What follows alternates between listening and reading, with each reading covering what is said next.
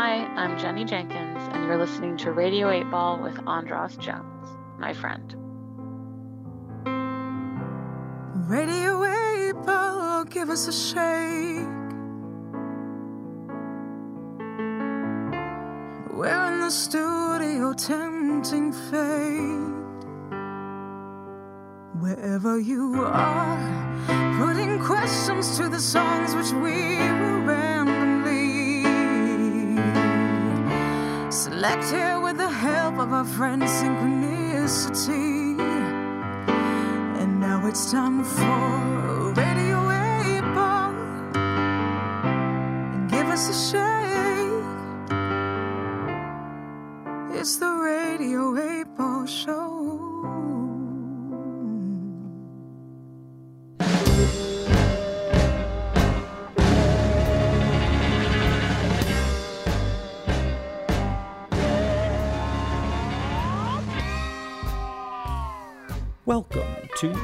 Radio 8 Ball Show. I'm your host, Andras Jones, and this is the show where we answer questions by picking songs at random and interpreting those randomly chosen songs as the answers to the questions, like picking musical tarot cards. This is Radio 8 Ball Season 3, The Appening. Appening. Appening. Appening. Appening. Appening. Where we are engaging the pop oracle using the Radio 8 Ball app, which is filled with every song recorded in the 22 year history of Radio 8 Ball, as well as a smattering of my own. I hope by now you've downloaded the Radio 8 Ball app if you can. It's free and it allows you to play, host, and conduct your own musical divinations just as we do on the show. The app also plays the latest podcast and selects the randomly chosen Pop Oracle's song of the day. On last week's episode of Radio 8 Ball, Christian Gisborne of Velvet Starlings asked, Will I ever get to meet the Starburns? Man. and he received as his randomly chosen answer from the Pop Oracle, Gator, by this week's guest, Jenny Jenkins. I could spend all night staring at your shoulder blades. So why do we make lemons out of lemonade? I've never seen Australia or an Everglade, but gators show up every night. I don't get laid.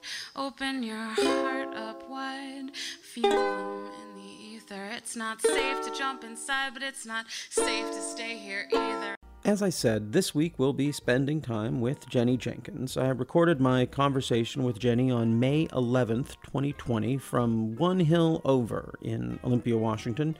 She's hunkered down on the west side of town with her husband and two kids. I'm quarantined all by myself on the north side of town, near the Capitol. I've known Jenny since the early 1990s. I met her here in Olympia. Her band Super Duo with Jen Cleese and Kelly Coyle used to play shows with my band, The Previous. Same when she became Encyclopedia of Fun and then as a solo artist. When Radio 8 Ball began at KAOS, I remember Jenny being one of our earliest callers, maybe before we were even called Radio 8 Ball. For the first few weeks of our existence, the show was called The Pirate Shuffle because my co host Jeff Stern and I were playing bootleg CDs on shuffle function. But thanks to callers like Jenny asking questions, it quickly evolved into the Pop Oracle format and then Radio 8 Ball. When we started having musical guests on the show performing their own songs as the answers, Jenny, along with other Olympians like Chris Sandman Sand, Scott Taylor, Peter David Connolly, Nomy Lamm, Mudcat, and Paul Plagans, were some of the first I asked. Same when we started doing Radio 8 Ball as a live show. That's why many of these artists have so many songs in the Radio 8 Ball app. My conversation this week with Jenny is long and deep and funny, with one of those synchronicities at its heart that's so potent it's as impossible to oversell as it is to deny. That being the case, I don't think I'm going to lay much of a preamble on you except to point out something neither Jenny nor I mention in the episode, but which is ever present in our conversation. That being the fact that we recorded the day after Mother's Day 2020. Now, just hold that in your mind as we go forward into our divination. But before we can uncork the synchronicity, it's time for me once again to debase myself and ask you to, you know, one, download the app. Uh, just do it. Uh, it's fun, it's free, and it's full of great music and uh, a whole world to explore. And uh, I don't know what I can tell you about the Patreon campaign, except that that's where I'm asking my questions. And after 22 years doing the show, I feel like I'm finally learning how to ask a good question. It's only a buck to do the Patreon campaign, so I know that's not what's stopping you. So I don't know what is. Come on backstage with us. That's where I, I mean, I'm not saying that these episodes aren't good, but they, you know, they tend to get deeper and better and funnier uh, as we keep going. Uh, so follow us behind the curtain, will you? And then, of course, I don't know why it's so hard to get ratings and reviews, uh, but uh, that's what I'm asking you to do. Give us ratings and reviews, good ones, ideally. And if you write a synchronicity story about your experience with the show or with the, the with the podcast or with the app or you know just with the history of the show, um, I'll I'll I'll read it on the I'll read it on the next podcast after we post it. So uh, so do that, okay? And of course, if you're not already, please subscribe to the show. It'll always show up in your podcast feed and it'll help our numbers, and you'll be up to date with this and you'll stay in sync with our synchronicity, man. okay, well, uh, before we get to our Pop Oracle session, here's the Pop Oracle song of the day from May 11th, 2020, the day I had my talk with Jenny Jenkins. It's Veda Hilly performing A Toast live on Radio 8 Ball in Olympia, Washington on February 22nd, 2017. This song is called A Toast.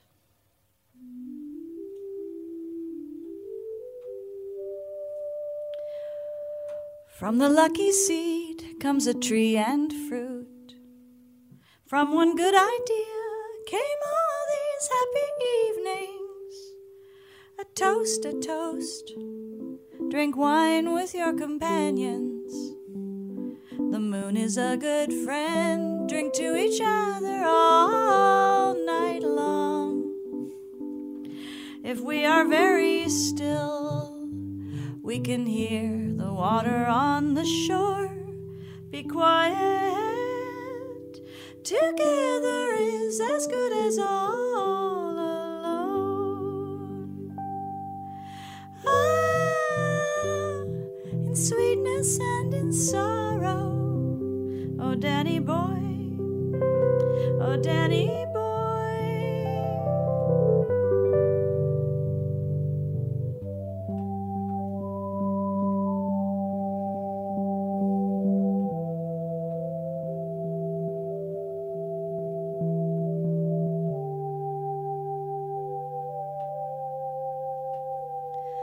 Toast, a toast, a toast to good ideas.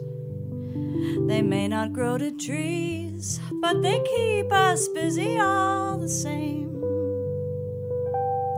A toast, a toast, a toast to good ideas. They may not grow to trees, but they keep us busy all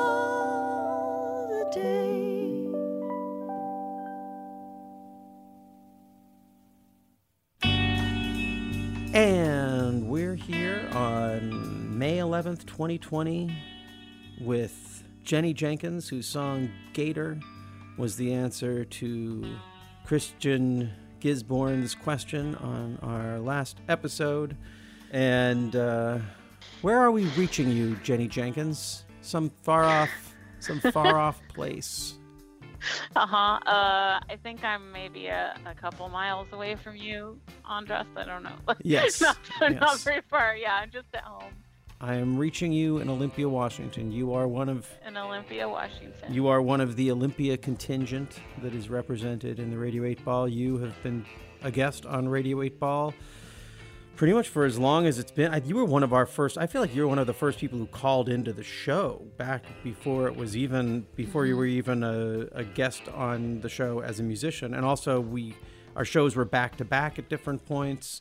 Yeah, I was gonna say, weren't you guys? Uh, yeah, back to like after me, or yeah, or before. Yeah, at one point. You have had a long association with Radio 8 Ball, and you have many. You have so many songs in the app. I think you have like I don't know. Uh, I should look. 42 songs in the app. Wow. That's 42 songs that you've played on Radio 8 Ball, performed on Radio 8 Ball, either live or on the radio. So That's cool. I'm Radio 8 Ball famous. it's quite a document. it's quite Yeah. a document. So before we get into talking about how you feel like your song Gator uh, responded or related to Christian's question about getting to meet Starburns, how are you? I'm just asking everyone because I feel like I want to kind of Studs Terkel this a little bit, like document. This is a, a, a, a unique time, and it would be weird to not check in about this. How are you pandemic? Um, well, um, I think I'm we're okay.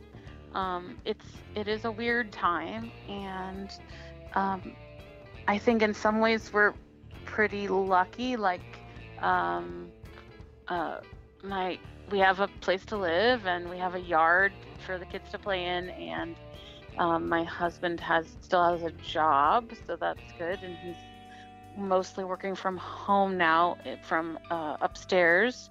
He even has a sort of an office space, so it's not like he's trying to work on the kitchen table all the time, uh, which is nice.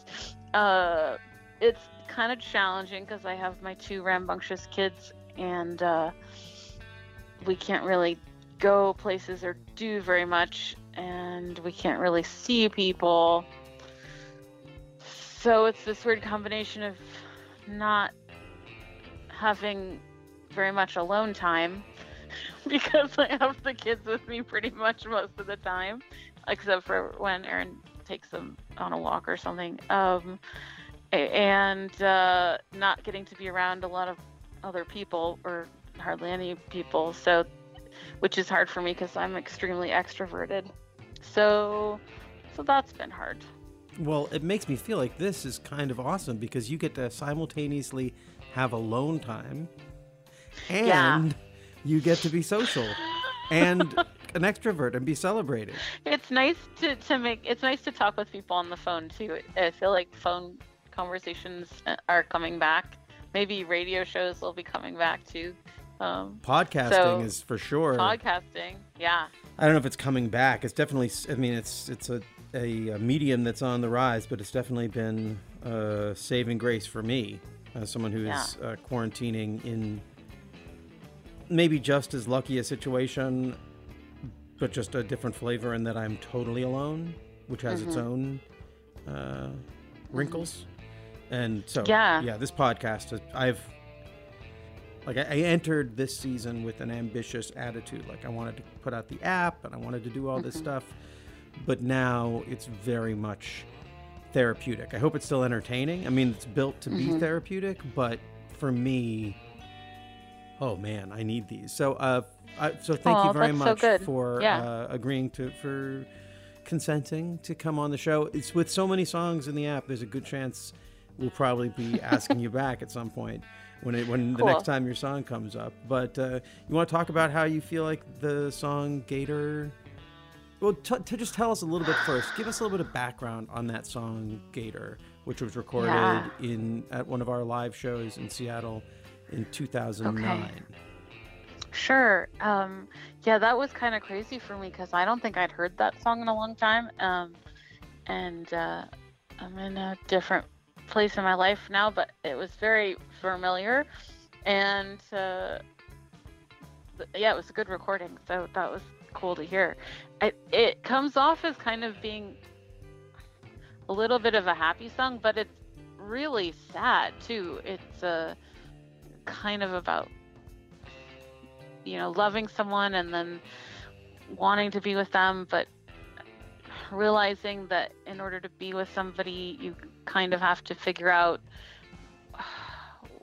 where your breaking point is, what your deal breakers are, and be open about that. And say what you need and and figure out what they need you know discuss that stuff and make sure that it matches up and not just go along with things as they are and be unhappy if you're if if things aren't matching up so that was a big thing for me to figure out in my life and In the song, are you the gator that comes out every time you don't get laid?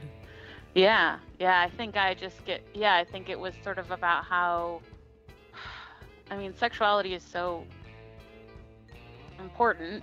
And for me, it's important to me, and it's also tied in with emotions and stuff. And so, And it's a terrain that you, mhm.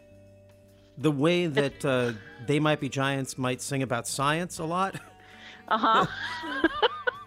yeah, it's it's it's a And it's- terrain that I explore in my song. Yeah, yeah. As a as a reality and as a metaphor and as yeah, as poetry. I think it's yeah. I think but so yes. When you I think it's important that listeners who are not may may not be familiar with your catalog know that there's a lot of sexual imagery in a lot of your songs. Yeah. Yeah, I think most of my songs are kind of about uh, well, you know, it's like sex and death and and uh, love and uh, loss and um, dealing with with loss and with uh, the space between people and uh, that sort of thing. Yeah, my my mom died when I was 14, and so that was sort of the big tragedy of my life. And I, not sort of, that that was the big tragedy of my life, and I have been working that out creatively and therapeutically in different ways. And I think that it got worked out a lot in my relationships, especially. Uh, I don't know at the time at that time at the time that I was having relationships with different people or or just trying to figure out how to be with people and be in love and that sort of thing and it came up a lot sort of being afraid of being abandoned but then also really wanting to be with someone and then also sort of wanting to run away and then uh, just really wanting to have sex a lot and wanting to I don't Well. I think there's there's something about people should understand that also you were very much a part of the culture of Olympia in the 90s, which was also like it was just a, there's a lot of when you're talking about this, I want to like have some sort of cohesive understanding that it's like also artistic and revolutionary and tied mm-hmm. into something. A lot of people when you talk about this stuff, they're going to get this idea that you're showing up in some racy titillating thing and that's No. not it it's much more like the, Yeah. again it's it's I think I I think I, I always thought that they might be giants were a nice touchstone in that they're they write funny songs that are not funny they use funny yeah. they have a sense of humor in their songs about things that are not funny at all and a specificity about it and a, a personalness yeah. Right, and They Might Be Giants were probably a big influence on me in some ways because I loved them so much. Uh, from- loved since- what happened yeah, I, you don't I like love them still. No, I mean, they're, they're still with us I was gonna say they. I loved them since I was 12. I've loved them since I, I was 12. Yeah, I love They Might Be Giants. So, so yeah, I yeah I think that.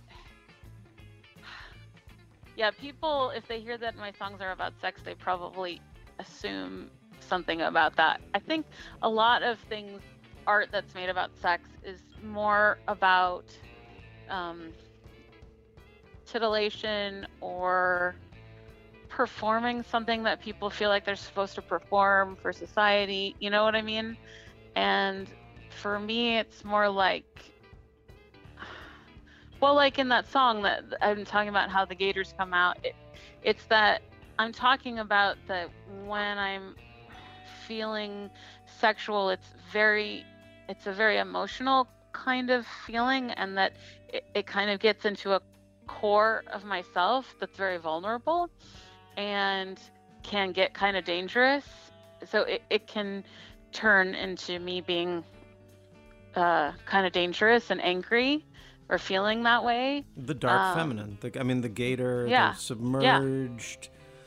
You know, and I can't help but also uh, you're you're one of my in a in a town where there aren't a lot of Jews. You're one of my Jewish friends, and the the gator, and it's like you talk about the you're talking about the southern gator, but I can't help but also think of the crocodile and the Nile. Your Egyptian side comes out, and not to Yeah, not to speak bad of Egyptians, modern Right. Egyptians, but the idea No. of the part of you that is the Oh boy, we have a we have a Are you hearing that? We're having one of these military helicopter flyovers really low over my Oh house. Oh no, I don't hear it.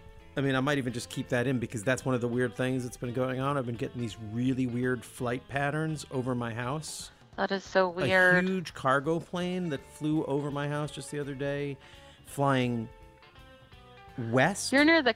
Yeah, I'm right by the, the Capitol, Capitol, and it was low, Yeah. and it was heading west, which which planes Huh. never do. Anyway, so point is that there's the the gator. Yeah. When you sing it, that shadow imagery is very rich for me. Thanks. Yeah. Yeah, I mean there's that thing of there that there's this deep, vulnerable, intense, not not not always pretty sexuality energy that um and and there is a a part of that that is joyful and exuberant and true and funny even and then there's also this really dark side to it there's there's both sides to it so No, just because I'm cu- I'm always curious about this. As someone who grew up around Riot Girl, but was never really. I mean, obviously for ma- for obvious reasons, I was not a or in Riot Girl. uh-huh. Uh, but uh, when you when I think of the dark feminine, for me, my first association with it was before I knew what it was, was Riot Uh-huh. Girl. Um, oh just you know it, i felt it in my Mm-hmm. sister i guess i probably felt it from my mother and her generation as well but to Mm-hmm. me that all just seemed golden like all of their Mm-hmm. struggles just seemed like so glorious when i was growing up Mm. yeah they, they were all winning and i don't know that's just what it looked like to me. Your your mother's Yeah, your mother's yeah, yeah. oh yeah. They were yeah they might have been excited to kind of express them like that. And perform their victories for me Mm-hmm. to teach me the to teach me their victories. Whereas Right. Mm-hmm. i got to experience the struggle of my sisters happening side by side with me sometimes directed at me. Sometimes for good reasons. Right. In t- in terms of taking me to task and or for things and Yeah. so i'm just curious for you as someone who came up in that and maybe didn't have sometimes maybe like the barrier makes it because i couldn't be included made it look made it be something i think about more maybe um, um, so i'm just curious when you talk about the dark feminine and that energy and i think at Yeah. that time do you associate associate it with that energy of olympia and riot girl and all that stuff that was going on in olympia at that time I mean, maybe a little bit. I, I think for me, there, um, well, there's a few things. Um, there was, so I think that, so yeah, I, w- I was also raised by a feminist mother and, and father too. Um, I think I've told you that before. So, who, you know, were trying to be pretty enlightened and, and all this, but of course, had still been raised in our society. And, uh, and then I was dealing with our society. And I think there was this thing where I felt really clear about who I was and really strong when I was a little girl. At some point, I just felt really like I know who I am and I'm strong and I can yell and I can do whatever I need to do and I can do anything a boy can do, you know, all that stuff, um, which is pretty riot girl, really. Yeah, no, you've always, Yeah. as long as I've known you, and I've known you since you were, we met when we were both pretty young, but you were younger than me when we met, Yeah. and you've always been transparent, no, no Mm-hmm. shame, no, like in the best possible way. So yeah, I get that. I totally Yeah. believe that you were that when you were twelve. Like at some point when you were before I met you, when you were listening to they might. Well, be when I was little. Yeah, yeah. Well, when I was 12, it was a little different, but but when I was a kid, I think, um, yeah. I mean, there there was a point. I think my early childhood was felt really idyllic to me, and I also felt very um, like that, very strong and very much myself. And then at some point, I think uh, I got kind of a bit beaten down by society and kind of told what I was supposed to be. And I mean, I don't think I was ever very good at being that, but I I did feel a little bit. I, I did have year, years when I was quiet, quieter, or when I was, I don't know, wounded at least by it. Mhm. Um, and and then I went. Probably middle school was probably the worst. Yeah. Um, Yeah. but but even before and it, although I was listening to the Be Giants, so maybe Well, you know, I, I bet the I bet there's a Venn diagram of kids who have good experiences in middle school and kids who get into They Might Be Giants, and there's very little crossover. Yeah. Yeah yeah but um i think but yeah i mean so i went to an alternative school too and then in about the well this is like a deep cut but when i was so i went to an alternative school and i was really happy there and then uh, and then i think at the end of third grade i was going to go to a regular school because that school was like it only went to the third grade and also i think maybe it was shutting down. Some it was complicated. And then also my mother got cancer. That summer she got leukemia. So i was dealing with that and then i just arrived in the fourth grade sort of shell shocked from all, all of that um, have to having to go to a normal school and dealing with my mom having cancer and i kind of shut down and was really quiet for a few years read a lot of science fiction Well, can I back up here? You- you said you, you Um, were in fourth grade when that happened, but you Yeah. were the summer the summer before fourth grade But so there yeah. was a it was a, a long a long process. Her illness. Well my mom had leukemia and then she went into remission and then she died later. So she died when i was 14 so so she was better when i was in ju- in junior high school but uh, junior high school was still horrible. Uh, yeah and then i'd already had the pattern of not really fitting in and being miserable at school.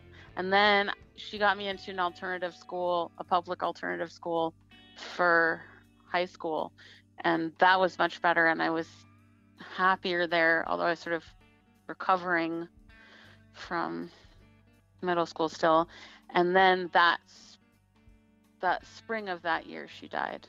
So she sort of had made sure that i was in a good place and then she died of an aneurysm.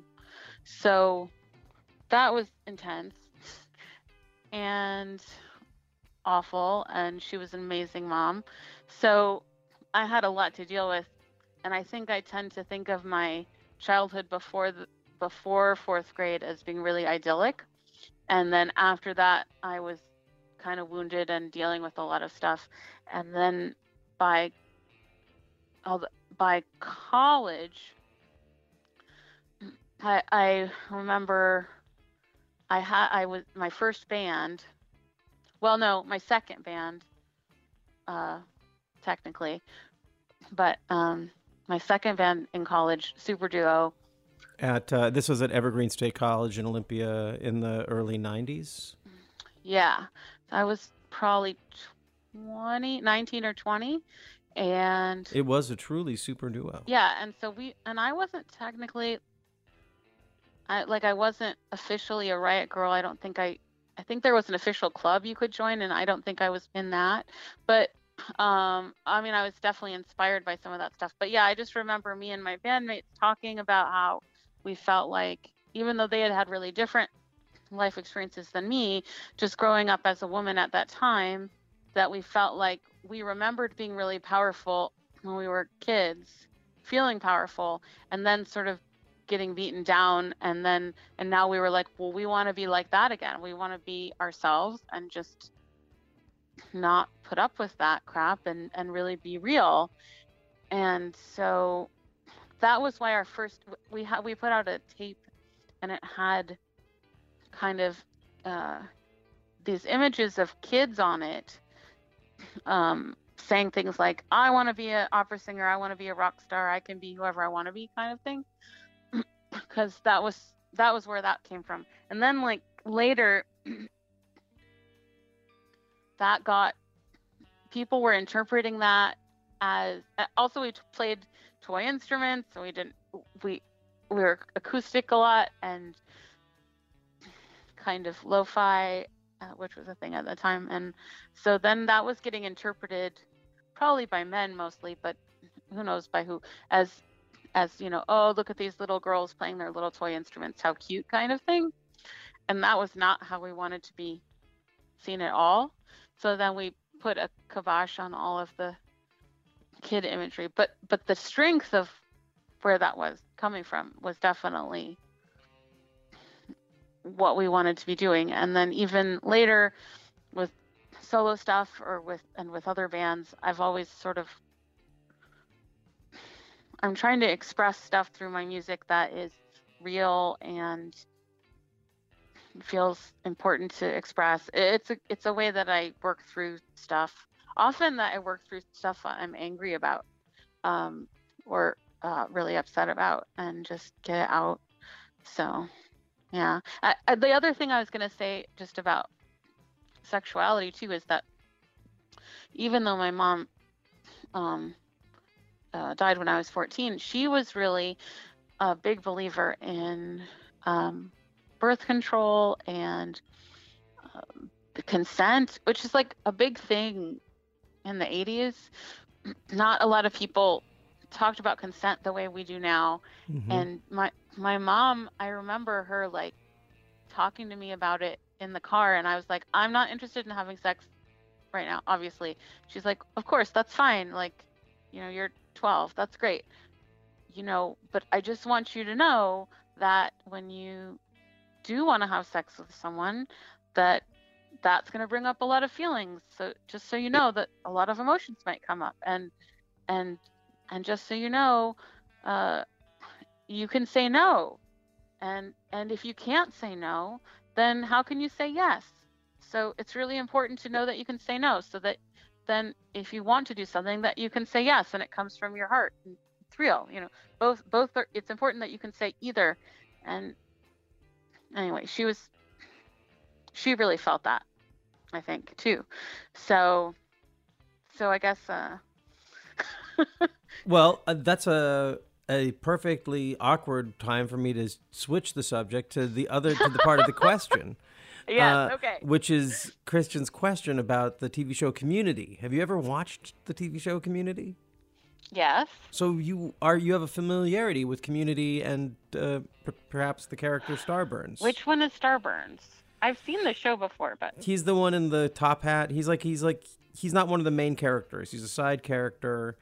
He's sort of he's usually up to some mischief. He's one of the other students in in this weird community college, and he has sideburns that are cut in the shape of stars, so they call him starburns. hmm I don't know. He's a he, maybe he's a deep cut, but you are familiar with the show community. yes Did i've you- seen did- the show before i feel like bad it? that i don't know who he is yeah I, yeah i liked it all right i don't think it was my favorite but i but i liked it i think it i think it got better over time it got kind of weirder and i liked that It kept getting weirder. It did. It did that. like in the beginning i was like it, it this show doesn't make any sense and then by the later on i was like oh cool it doesn't make any sense right.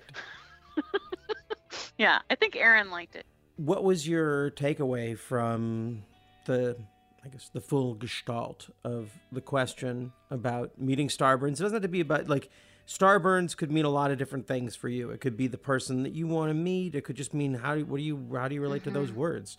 But what do you think about your song Gator as the answer to Christian's question?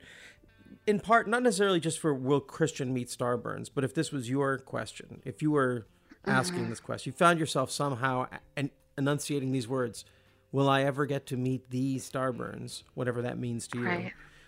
How do you think Gator answers that question? I think it says I think it says that it's you might or might not get to but you're going to have to be clear about what you want and try to make it happen. And then if it's not going to happen, then let go. Yeah, don't get angry if you don't get the if you don't get what you want, or if you do, let yourself get angry. Yeah. You might let yourself get angry, but don't just like hang on Right. for forever, just, you know, pining and not being happy. Sometimes you have to let go of a little bit of happiness in order to um, have the chance at being really happy later on. Ooh, that's good. That's some wisdom you just laid on Thanks. the listeners here, Oh. Jenny Jenkins. That's good. I had to learn that the hard way. Yeah. it's important. So, So, uh, okay, well, w- one more bit of business before we get to your question for the Pop Oracle, which right. is what do you think about the song of the day every day, every night, actually? Uh, the the app, our Radio 8 Ball app, generates a randomly chosen song of the day that goes for the next 24 hours, shows up, is featured on our website. It grabs from all of the songs within the app. And today's was Veda Hille's song A Toast, which she performed in Olympia mm-hmm. on February 22nd, 2017. Hmm. And I had some ideas. I I had not listened to it until right before we started, which is pretty much how the listeners experienced this, and you had the same experience. So, mm-hmm. did you have any particular synchronicities with that song today? um, I thought it was really appropriate for this moment. I was, I, I liked it a lot, and I was sitting here with the rain raining outside, listening to it, and and it seemed very appropriate for what we're going through right now. Although maybe that's just me, but um, Well, there was a, there was the really nice part of it. It's a toast to good ideas. They may not turn into Mm-hmm. trees, but they some but they're, they're good. and there's something else. There's a better line there. Yeah, I think I think there was stuff about sort of being with with the, being with the people that you know, just being with a, a few people that you love, and and listening to things coming off of the lake or something, and if and like appreciating the quiet moment, kind of.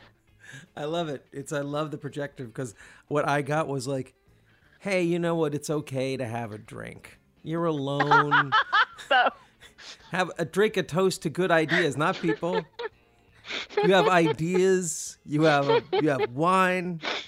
Mm-hmm. It may not turn into trees. may not.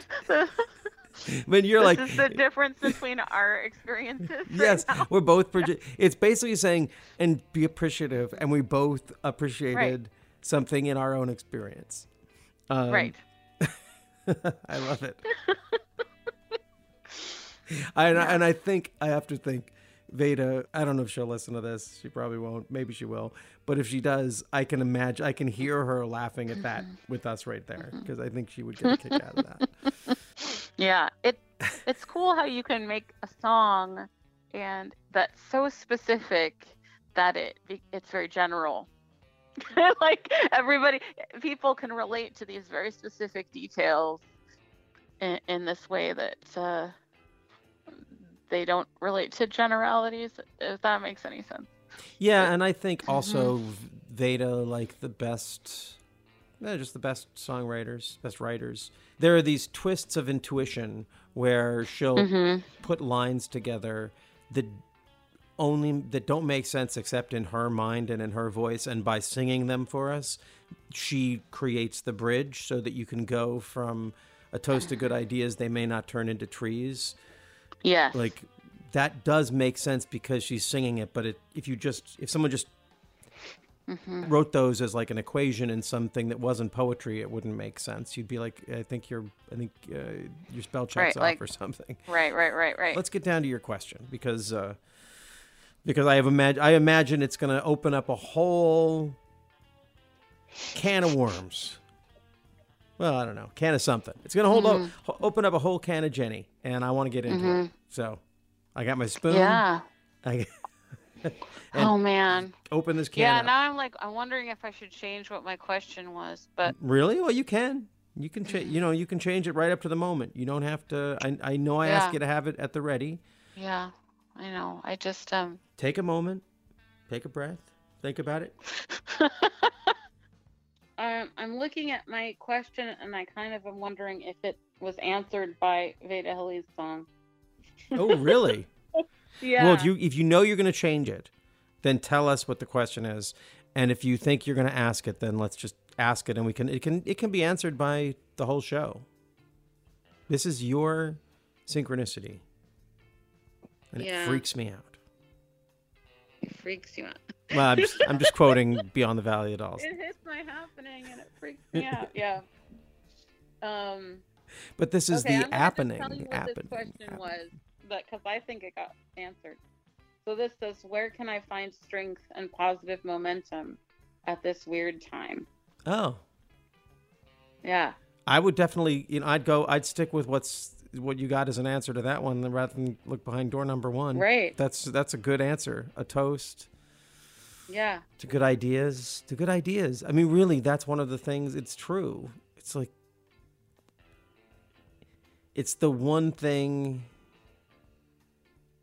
Well, not the one thing, but it's one of the things that we can't that that we don't need anything else for. You go for you can take go a walk around the block and have a good idea. And be happy Yeah. with it all day long. Maybe all week long, maybe all year long if it's a really good one, Yeah. you know. Radio 8 balls kept me going for 22. Okay. So. so yeah. So I'm gonna just. So I'm gonna ask a different question now. Okay. So I've got it in there, Okay. So and then. Hmm? So so now, and do I take a picture of it or something? Oh no, no, hold on. Hold on a second. Let's let's let's do this let's do the ritual of it, okay? So, Okay. Jenny Jenkins, what is your question for the Pop Oracle? Okay. My question is, how do I help my kids to be happy? Woo! How do you Yeah. help your kids to be happy now? Engage the Pop Oracle by giving it a shake. Okay. Oh wow, it's thinking about it.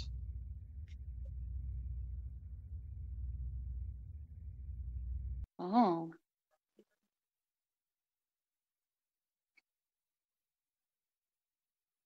Do I do something? Do I Tell- well, say- tell me. Yeah, tell me what it is. Oh, it says France, uh, Amelia. France by Amelia.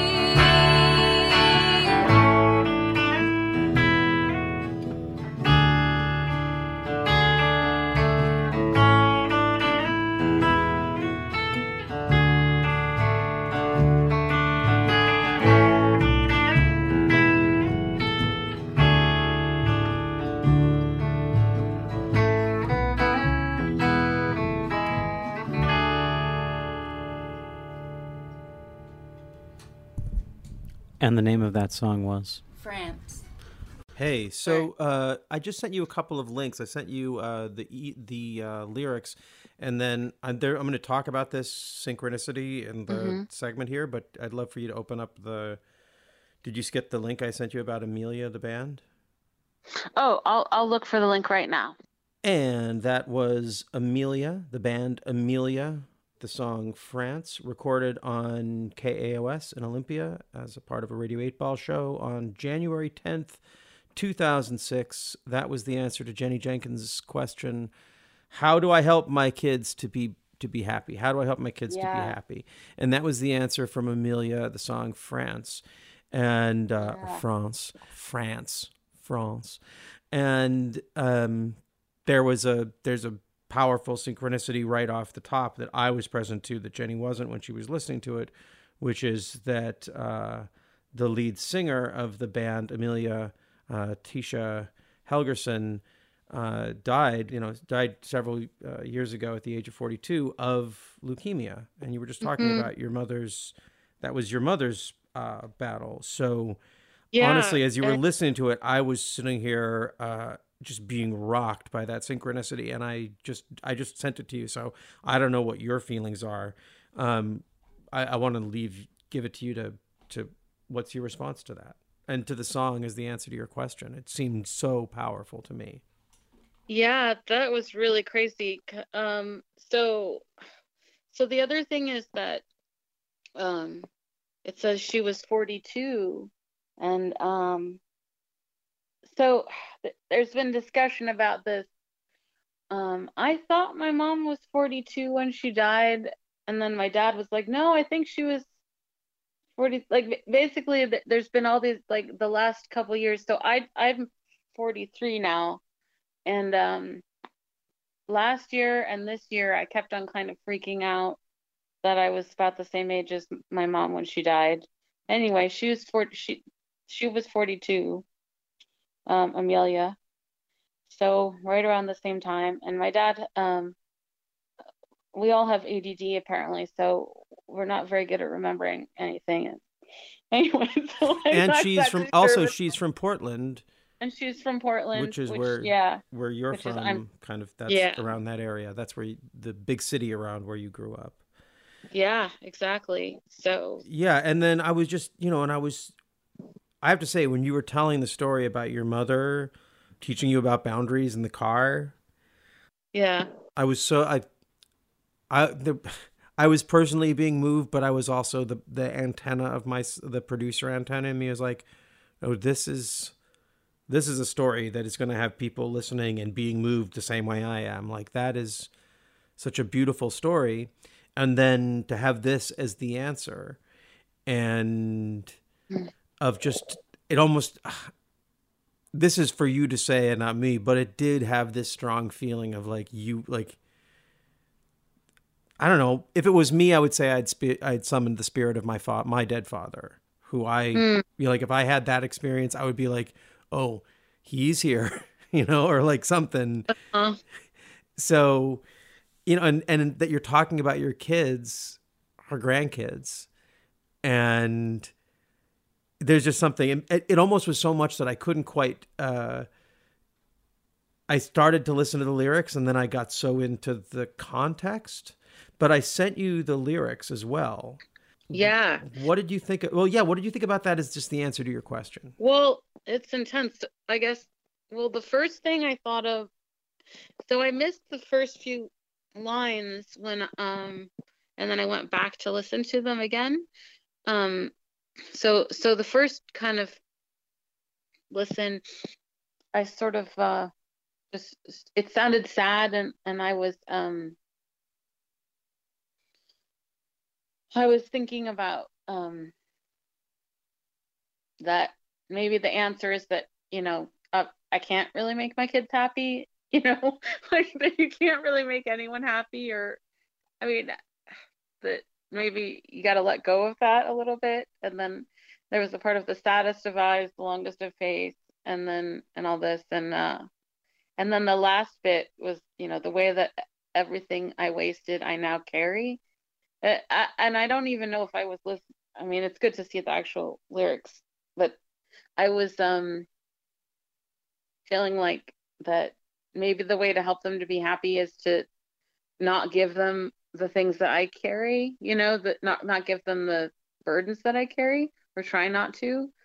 Um, or to let go of them, the burdens or something. But then I went back and I got to the beginning and it was sort of about, you know, dancing and uh and th- and that sort of thing and sort of it's almost like enjoying sadness a little bit um and uh that sort of thing but i didn't know about all those other synchronicities at that point Right, right, So, yeah, yeah. yeah. Nor, nor did nor did Amelia when she was yeah singing this song in 2006 on our show. yeah that's so sad that she died Yeah, yeah. It's this is the first I the listeners are going to get sick of me saying this, but it's I'm so present to it each time. Every time that someone picks one of these, when you when there's that Schrodinger's cat moment in between when you ask the question and you shake it, and then the song plays and you tell me who it or you tell me who the song it is. There's this because that's who's going to be the guest, and I know that there are people in here. Paul Plagans is in here. When his mm. song comes up, I'm gonna it's gonna wreck me. I'm gonna I'm gonna have to figure out how to do the next show and somehow in a way that honors him. I got to figure out now. Figure I'm going to try and reach out to some of her bandmates and see if maybe one of them wants to come on and and talk about her and about this song and maybe there's some synchronicity there. Yeah, maybe. I mean, and it was, yeah, and it's weird that I didn't even, that I, yeah, and I changed the question right before and Right, everything. right. So, yeah. but there I there is mean, there's something very positive in here. I just wanted to tie the the two lines of Mhm. well, there's the dancing, there's the Mhm. making up stories for fun, and then there's and then what I thought was just so right on the money for where we're at. I saw the same matinee for a week every day. yeah. read the credits and stayed until the end. Maybe Do you uh, have, yeah. go on. Oh, I oh, it just gave me such an intense memory of like, yeah, when you're a kid and, and you have a movie that you like and you just watch it every day for a while back Yeah. before we had uh, as many options. Um, yeah. So I was just thinking of the movies that What- I watched what were day. yours? What's up, Doc? Oh yeah! Oh my God, I love you. That's why we're friends. Nobody, you're Thank you. nobody. Oh God, I love that movie. Me too. It's so good. Yeah, I think again. Barbra it's like Streisand when- is like it's the. It's, I think it might be the only film I like Ryan O'Neal in, and Yeah. it's. I'm sorry, right? No, there's others. There's a few others. He's not my favorite Yeah. actor. Um, no, right. But, but- he's great in that. and Barbra yeah. Streisand is as Yes. she's as good as anyone. She's as good as Yeah. like comedically as good as anyone on film ever. Mhm. I love you, Gene Wilder. You know, I love you. Mm-hmm. you know, I love you all the great. I love you, uh, Barbara Stanwyck. But whew, Yes. Peter Sellers, Oh, you're no, she's- fantastic. But yeah, at in that She's film- amazing. yeah, That yeah, the movie is amazing. I yeah, it. I mean, I grew up watching. No, it's fine. I I love it too. I grew up watching Get Smart, you know, yeah. but um as well. But I um which is from the same uh p- uh writer director. No, no, but Bogdanovich. What's up, Doc? Is Yes. Bogdanovich, and uh, I feel like there's Get a there's a writer that is. There's something between the two that, that uh, I can't remember what it is. Okay, well, you know, I'm gonna do But a anyway, research here um, while we're talking. Yes, we, I guess we could look it up right now. But um, yeah, so I used to, like again, like from probably when I was 12, and I was listening to They Might Be Giants a lot. There, like we recorded What's Up Doc off the TV, and so we had a VHS tape of it, and me and my sister used to watch it every day. And there was some point in my 20s when I realized that I was like, oh, huh. Like I watched the movie again. It had been a long time, and I was like, huh. You're right. It was Buck know- Henry who recently died. Just Yes, Buck Henry. who wrote. Yes. He was a writer on Get Smart, and he was a writer Yes. on. So yeah, I was I watched this movie again and I was like, oh my gosh, I have that hat. And like I bought a hat. I was like, I love this hat. Yeah, it was the kind of hat that she wore in it. And and I was like, oh, like my boyfriend's from Iowa. and like there's like yeah, and like he, Ryan, the Ryan O'Neal characters from Iowa in that movie. But the thing that really hit me about it at the time when I was 12 was I think again I'd always sort of been brought up like this is. So I was brought, um, like my mom and my family had said like be who you are, all this, but then you get all these messages. I'm like, well, I guess I'm supposed to when I fall, you know, I guess that you sort of wait for a boy to ask you out, and then you just have to like say yes or maybe say no, but like you sort of wait for someone to ask you out and then you get to decide if you like them or not or something. And I'm not very passive. And I don't know if I would, I don't know, it's just not really my style.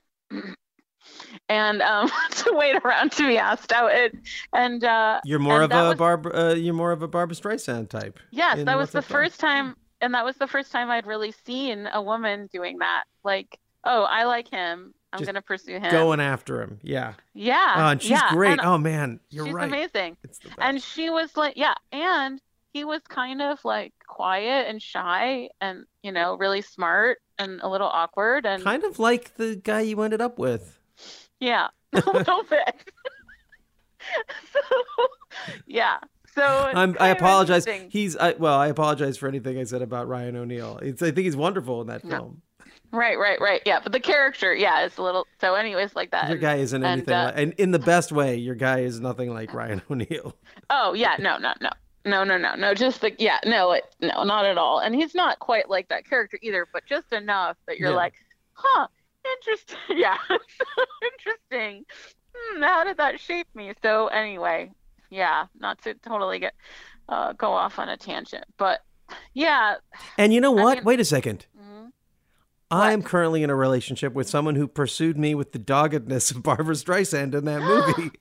Oh my goodness! Congratulations. so maybe that also set a, like this unrealistic ideal for me as well. Yeah. If someone's not willing to like to basically destroy a whole hotel for you, Right. My maybe that's not meant to be, huh? oh, I also want to say I just noticed this. I had never I've known this film forever. It's written by this is amazing. It's written by Peter Bogdanovich, Buck Henry, and David Newman and Robert Benton, who wrote Bonnie and Clyde oh wow. in the early 70s. This is that's like it's shot Yeah. by Laszlo Kovacs. It's yeah, this is so set up to be awesome. And interestingly, Mm-hmm. well, maybe maybe not because this is the job that women got a lot. Was edited by a woman named Verna Fields, who I'm not familiar with. Oh, cool. Anyway, um, bringing it back. So that was one. I, th- Yes. What's another? I'm afraid to ask you what another film that you watched all the time was, on the off chance that I also have as many thoughts about it. I don't know. I mean, honestly, that was probably the big one that I oh, well, then let's the just stick with I- that because I love that Yeah. we got to do an appreciation of Yeah. what's up, Doc. Oh yeah. I mean, I think yeah. When when I was little, my dad bought a my dad bought the last video disc player. Um, right before they stopped, like when that after that Yeah. everything went to VHS. For he was yeah, we could suddenly we could afford to get a video disc player. And anyway, so there was a time when I was when my sister always wanted to watch um, Dumbo, and I wanted to watch Raggedy Ann and Andy, um, which was a musical and more adventurous, I think, and not as depressing. But I mean, well, they're both musicals. I don't know. But that was when we were littler. I feel like What's Up Doc is really the yeah. formative movie. Yeah. Do you have a formative movie, Andra, like that that you watched every day? Uh, see. I'm a little bit older, so we didn't have like VHS was after Yeah. I was There was some already. stuff you have to wait until it was on in the middle of the night or something. Yeah. Like, I mean, I Mhm. I was one of those kids. I was the right age. It's a cliche now, but it you know it got me beat up a bunch at the time. Um, uh, I was was so into Star Wars. I went to Star Wars like 16 times Yeah. the summer it came Yeah. out. I mean, I went there. I went. I basically went every week with my allowance, and it ran forever. I and I and it was became a thing of like, Mm-hmm. okay, this is gonna be my. I'm gonna go and walk down to the State Theater and in Olympia Mm-hmm. and watch like the the projection. It, got to the point where the theater was empty. And the projectionist wow. like knew me. I guess I was that kid who came to the movie every day by himself. uh huh. So Aw. that was my if I can think of one thing that I Yeah. watched. And then also there was I mean, What's Up Doc was one of them because my folks got the test version of HBO. Mm-hmm. Like you got a sample version. We had it for I feel like we had it for like 3 or 6 That's- months. That's probably what we taped it off of. Yeah, and I remember yeah. that ran all the time and Spy Who Loved We- Me ran all the time. Yeah. I feel like there's probably a couple of others. We had like like we had a VHS recorder and my dad recorded some movies on like SLP, like really bad quality. We had like the third Star Wars movie. We had um oh man, Kismet. Kismet. That was what's one of those Kismet. It's so funny. That's one of those musicals that I should watch because Kismet and Synchronicity are basically the same thing. But I've never. It's one of Mm. Oh. Well, those. I was no, not the musical. See, now that's interesting because I was in the musical Kismet. Um, I was in the musical Kismet again when I was 12. Um, but but this no, but there was that. No, sorry, it wasn't Kismet. Ishtar. ah, the great. Well, Ish- that's a whole other thing. Ishtar. Yeah, yeah, we had that on VHS, so we watched that a lot. Oh, Not necessarily because we loved it, because it, we had it. oh, but we come- also had that makes so much sense. That makes. Yes, it does to you. and we had Throw Mama from the Train. Which is funny. That's funny. It's a little bit. Mhm.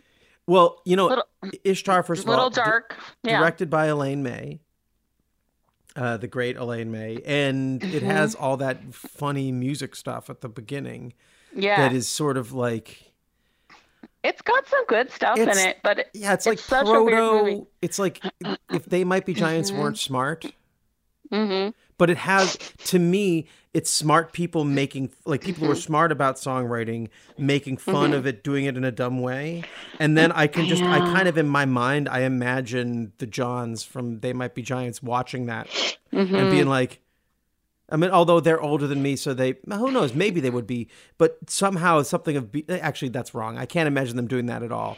But in my mind, there's something about culturally, like as a culture, when I watched that, I thought this is really funny, and then when I heard they might be giants, I was like, oh, Right. this is like that level of funny, but so much Mm-hmm. smarter and actually really good.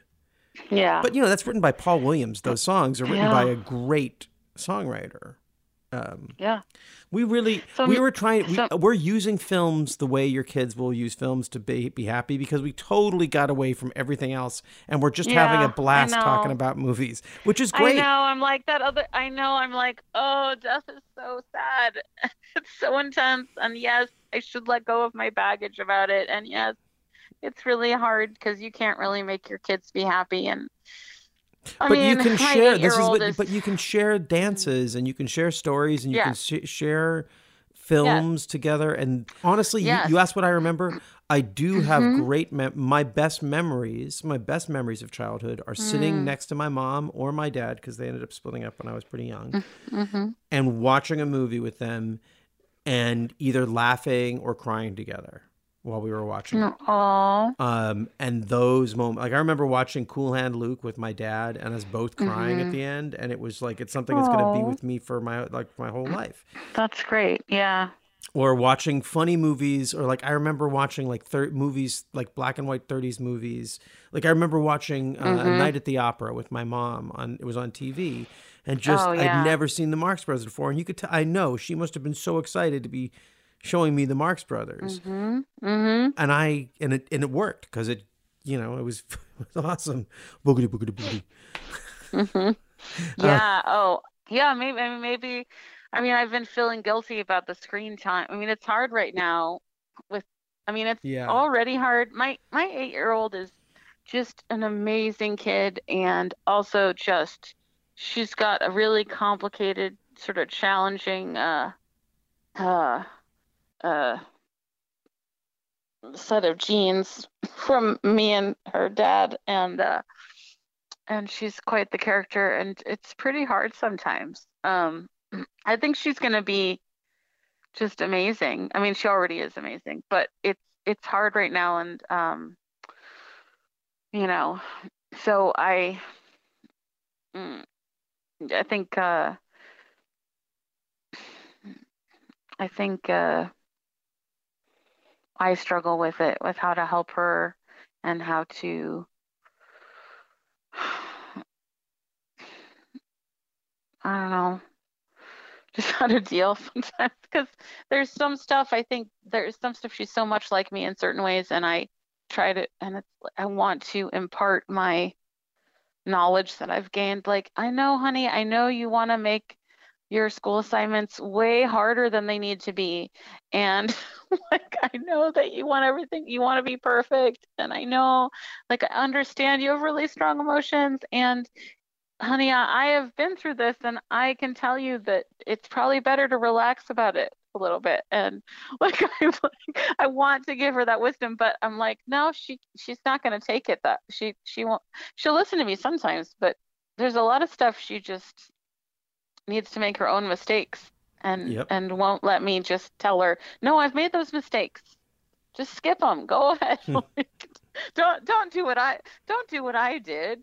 Do what I think I should have done. No it's not going to work you know? And so she's got she's got all of that. Um not to i don't know how much i should say on your podcast Yeah, but- and, you- and you know what? If there's any, if there, if you decide that, uh, I'll, I'll send it to you when it's all done. If there's, you decide Mm-hmm. There's anything you want to cut out, I'd, I'd rather Sure. that you err on the side of speaking freely, knowing that you can Sure. cut anything that's out. fine okay thank you So but yeah i just i think it, it's just and probably everybody's kids are so like that to some degree like you want them to be happy they're a lot like you you sort of think about like how can i help you to not make the mistakes i made and then they're like no i got to make my mistakes anyway.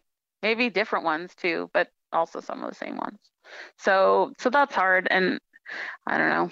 I i just love them so much and i want them and this is such a weird time because they can't really hang out with friends and they can't really go places so you know i don't know what to do some of the time and just trying to help them.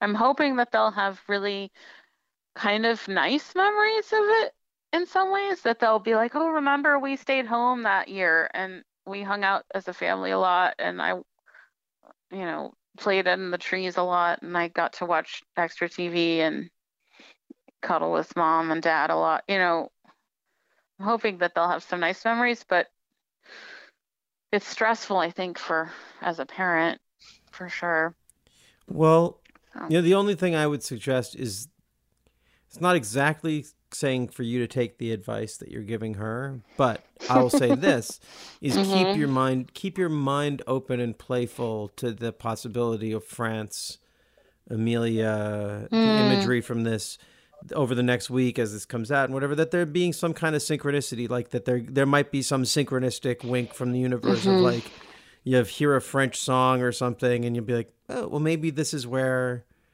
I'm mm-hmm. being guided." That'll be like I said, uh-huh. you can't make you can't like you can't tell your kids how to be happy, but you can Right.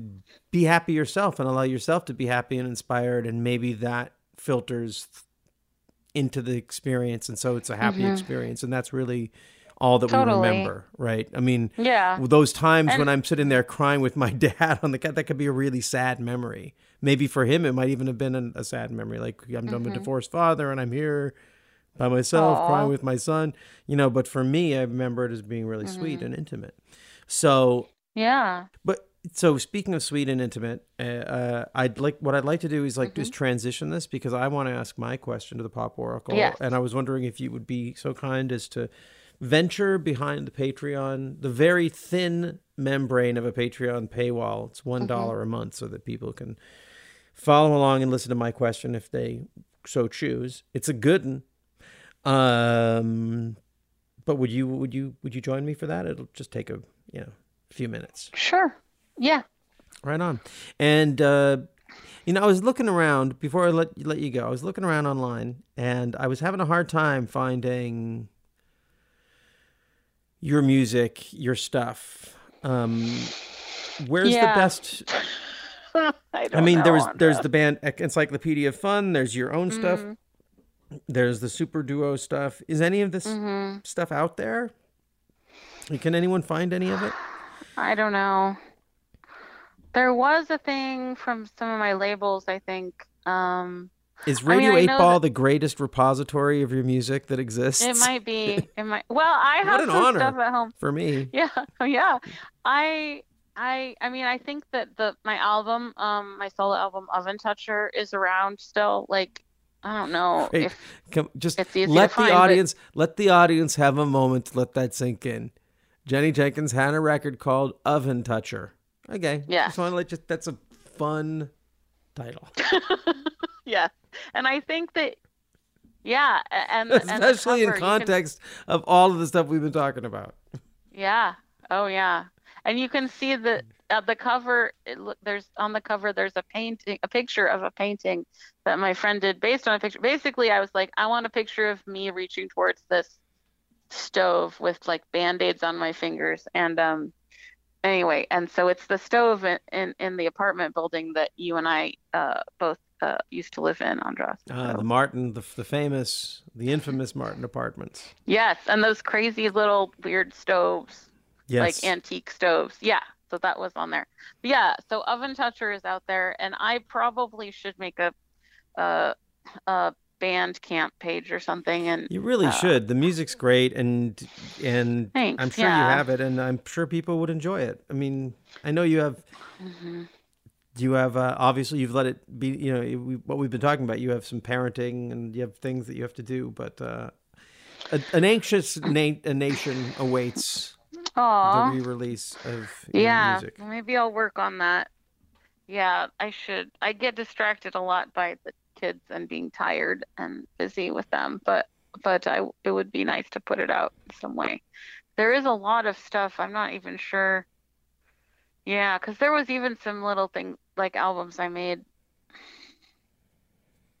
we haven't even talked about like, your mu- about the musical, the film musical that you made. Yeah, yeah, Love And- is Stupid. Love is Yeah. Stupid, which was an sort of one of those great Olympia projects of the 90s. Mm-hmm. That, again, uh, when that eventually finds some sort of outlet, people are going to be just be nuts over it because it's such a time capsule. I mean, for all its flaws in terms of like whatever the the limitations you had in terms of budget and whatnot, it's just a, such a. I think Aw. of Love is Stupid and the Transfused as being similarly um, like you had to be there kind of thing, but whatever document exists is definitely tells you something about what about that place and that time that necess- that a lot of maybe what the music that came out and that was more popular out of that scene Mm-hmm. didn't quite communicate the level of Mm. I don't know community engagement and involvement and depth of commitment to things that were ultimately mm-hmm. futile but so good. like, Yeah.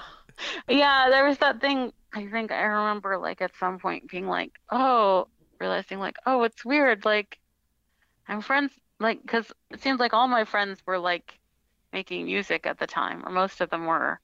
And then so you're who- like, some, well, some of the people who were Mhm. in Love is Stupid were like Mirah was in it, right? Right. Mirah was in it. Yeah, she's one of the main characters. um yeah, um You want to describe because I brought it up, and why not document it on this podcast? You want to just tell the quick, give give the quick synopsis of Love is Stupid? Well, it was really like a um yeah, I was sort of playing with the I was I was I was trying to play around with uh stereotypical plots of movies or something and so it's like girl meets or or that like it sort of starts out with this girl and this boy and or yeah and he goes off to um he leaves and she doesn't want him to leave but he leaves he goes to outer space and then he comes back and she's seeing somebody else and um, then these aliens show up and um, it's sort of weird. And there's a lot and, and it's a musical. And uh, it has a happy ending i think mostly for most of them. And and uh, it's 37 minutes long. And Classic, uh, classic film length, thirty-seven it minutes. was- oh my gosh. I i kind of yeah i worked so hard on that It's like an album. I mean, it's it's basically like an album from the '60s. That's the link. Yeah. Yeah. Yeah, I recorded, I mean, so the yeah, some of the people, so Mirah's in it. Um, Mary Water is in it. Um, uh, so she's and she's she was in uh, Mary Water was in Little Red Car Wreck, and she um her her band now is um Guide on Bear. She her band now is called Guide on Bear, and yeah, and um I think Anna Oxygen is in it for a few minutes, and uh, Arrington um, from Old Time Relijun and many other things. Uh, he's in it for a few minutes, and Many Phil cast members of the Transfused. Sounds like. yeah, a lot of transfused people. Um, Phil Elverum helped he with it for a little bit. Um, he he basically he he I think he mostly uh held the boom um for like uh, uh 10 weeks or something. That's a you know that's an us Mhm. that's. I've known some great boom operators. It's a it's a it's actually it's a it's a Yeah. very intimate job.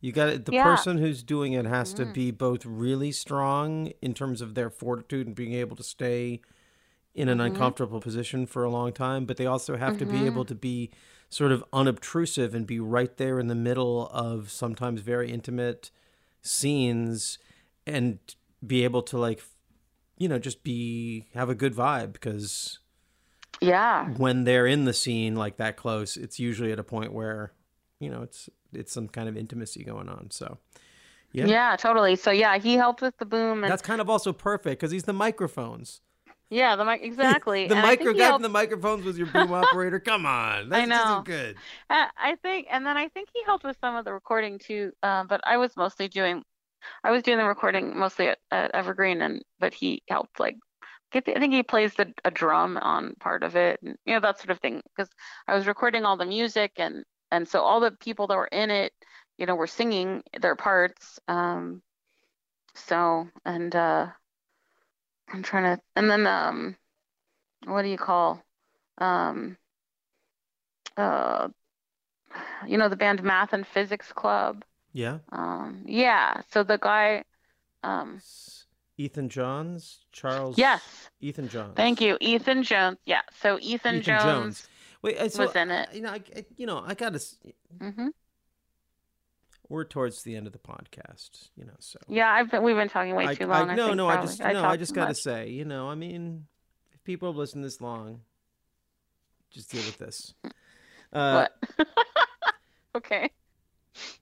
you know, you know, I'm an actor. You know, I sing. Yeah. I've been on. I've been in some films at this time. Yeah. You didn't yet? Why? How did you even think of inviting me to be? I could have. I could have. I could have. Oh, Andras, I don't think I knew you then. Did I know you then? Yeah, I think you did.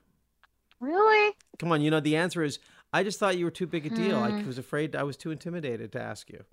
No. Oh yeah, that could have been it. No. I- I, I rem- I think you were a little older than was, me, and yeah, you I was probably of on tour and uh, doing other things. You were on it. tour. Yeah, I was like, You know, I would have think all of loved. I just see his name's Jones, and I'm like, you picked this guy, this other Jones. His name's I'm Jones, sorry. just like mine. I know. I should have made a movie with you in it. I. you know I what's funny is uh, I love those guys. I actually love that band. They became one of my Yeah. favorite. Uh, like they, they actually, they were all actually they were all on. Um, Ethan was actually on Radio Eight Ball Mm-hmm. as part of a band. Yeah, uh, no, they're great. I I like that band too. And and uh and Ethan's great. And yeah, no, I think you were a little like it's like you and I think it's like you and Sandman and like that sort of like you guys were kind of like a little bit older and cooler and you were already like touring and I we were in college. Like all these people were just people that I was in college with pretty much. Like I just made I was making my friends be in the movie. So um Do you know? Are you familiar? Are you aware that "Love Is Stupid" is mentioned in Math and Physics Club's Wikipedia bio? Really? Huh. Interesting. And they were in the band. That was the band. The band was called Central Services when they were on Radio Eight Ball, and Oh, Ethan was in the band Central Services. And uh, but now I'm just Mhm. looking. I'm going down the Wikipedia rabbit hole here and seeing that. Yes. Uh, and in have you want have you have you read this? It says uh, the the it says elsewhere Ethan shared guitar chords with high school friend Carrie Mm-hmm. Brownstein, and later as a student at the Evergreen State College, featured Mhm. in Jenny Jenkins's musical "Love Is Stupid." Stupid Wow. opposite Mirah. Yeah. There you go. true. So you're, you know, the again, an anxious nation, nation awaits for the exploit. Like you created so much content in the '90s, and uh, none of it is available. And I'm sorry. uh, you know what? I would just no, no, no. That's just valuable. You just you just buried it in the ground, and you're letting it letting it mature. The, I'm the not world very good at putting- The world Apparently, not I'm not very Jenny good at promote. I'm not very good at promoting myself. But yeah, you know- there was some issues with the um, there was some issues with well, when because that movie was made on three quarter inch videotape, and um, and there was some issues when we went to transfer it digitally or transfer it to to a to a digital uh, file um, with the sync. And so I have to just go back and either just transfer it again, which means the tape's probably going to have some glitches because it's old now, um, or try and figure out how to sync the audio because the audio and the video need to be sunk to really be good.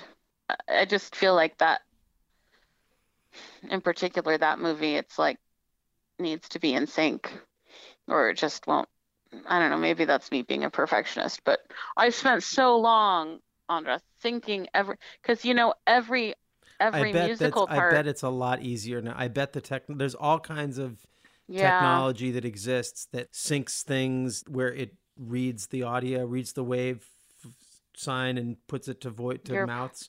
Yeah, like, you're probably right. There's I'm sure there are ways to do it that are easy and you know there's well, you know what? We should talk about this off you know, we should talk about this at a, Yeah. off off the off the uh, behind That's the paywall. okay. Come on, folks, we're gonna go behind the paywall right now. Thanks a lot, Jenny Jenkins, Yes. for doing this. And Thank uh, you for having me. uh, it's an honor. It's an honor and a joy. Thank you for giving your attention and intention to this episode of Radio 8 Ball Season 3 The Appening with our guest, Jenny Jenkins. I have one correction to make. In our conversation, I accidentally said Amelia when I meant to say Tisha Helgerson once. Uh, I suppose it's probably an honest mistake that the band dealt with all the time. I just got word that in our next episode, we will be joined by Scott Weddle of the band Amelia to discuss our reading and talk about the band and his late songwriting partner. Until then, please remember to subscribe to Radio 8 Ball in your podcast app. And if you like our show, please help other people find us by rating and reviewing Radio 8 Ball positively. If you tell your synchronicity story, I'll read it on the show. Of course, we encourage you to download the Radio 8 Ball app from the iTunes App Store. And finally, I do hope you'll join our Patreon campaign and follow us backstage for my Pop Oracle reading, where I asked once you've been weaponized by FB, once you've been weaponized by Facebook, can you unweaponize yourself? The Patreon link is in the show notes. We're going to go out with a track from Jenny's band Encyclopedia of Fun, the song Filling My Pockets from their 2002 release Comprehensively Stuffed.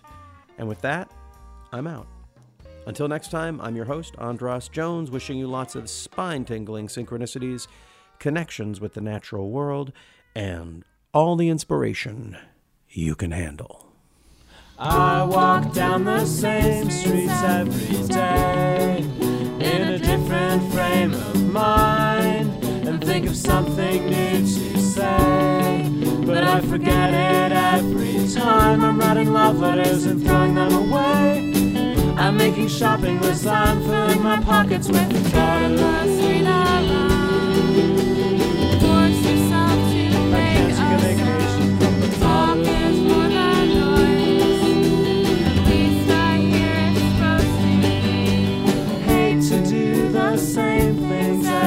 day. I work or else I wait. I sleep too much at night and read too much into the day. I dream about a bird no one's ever seen. I know I have to dream of you and all the things I know you know we have the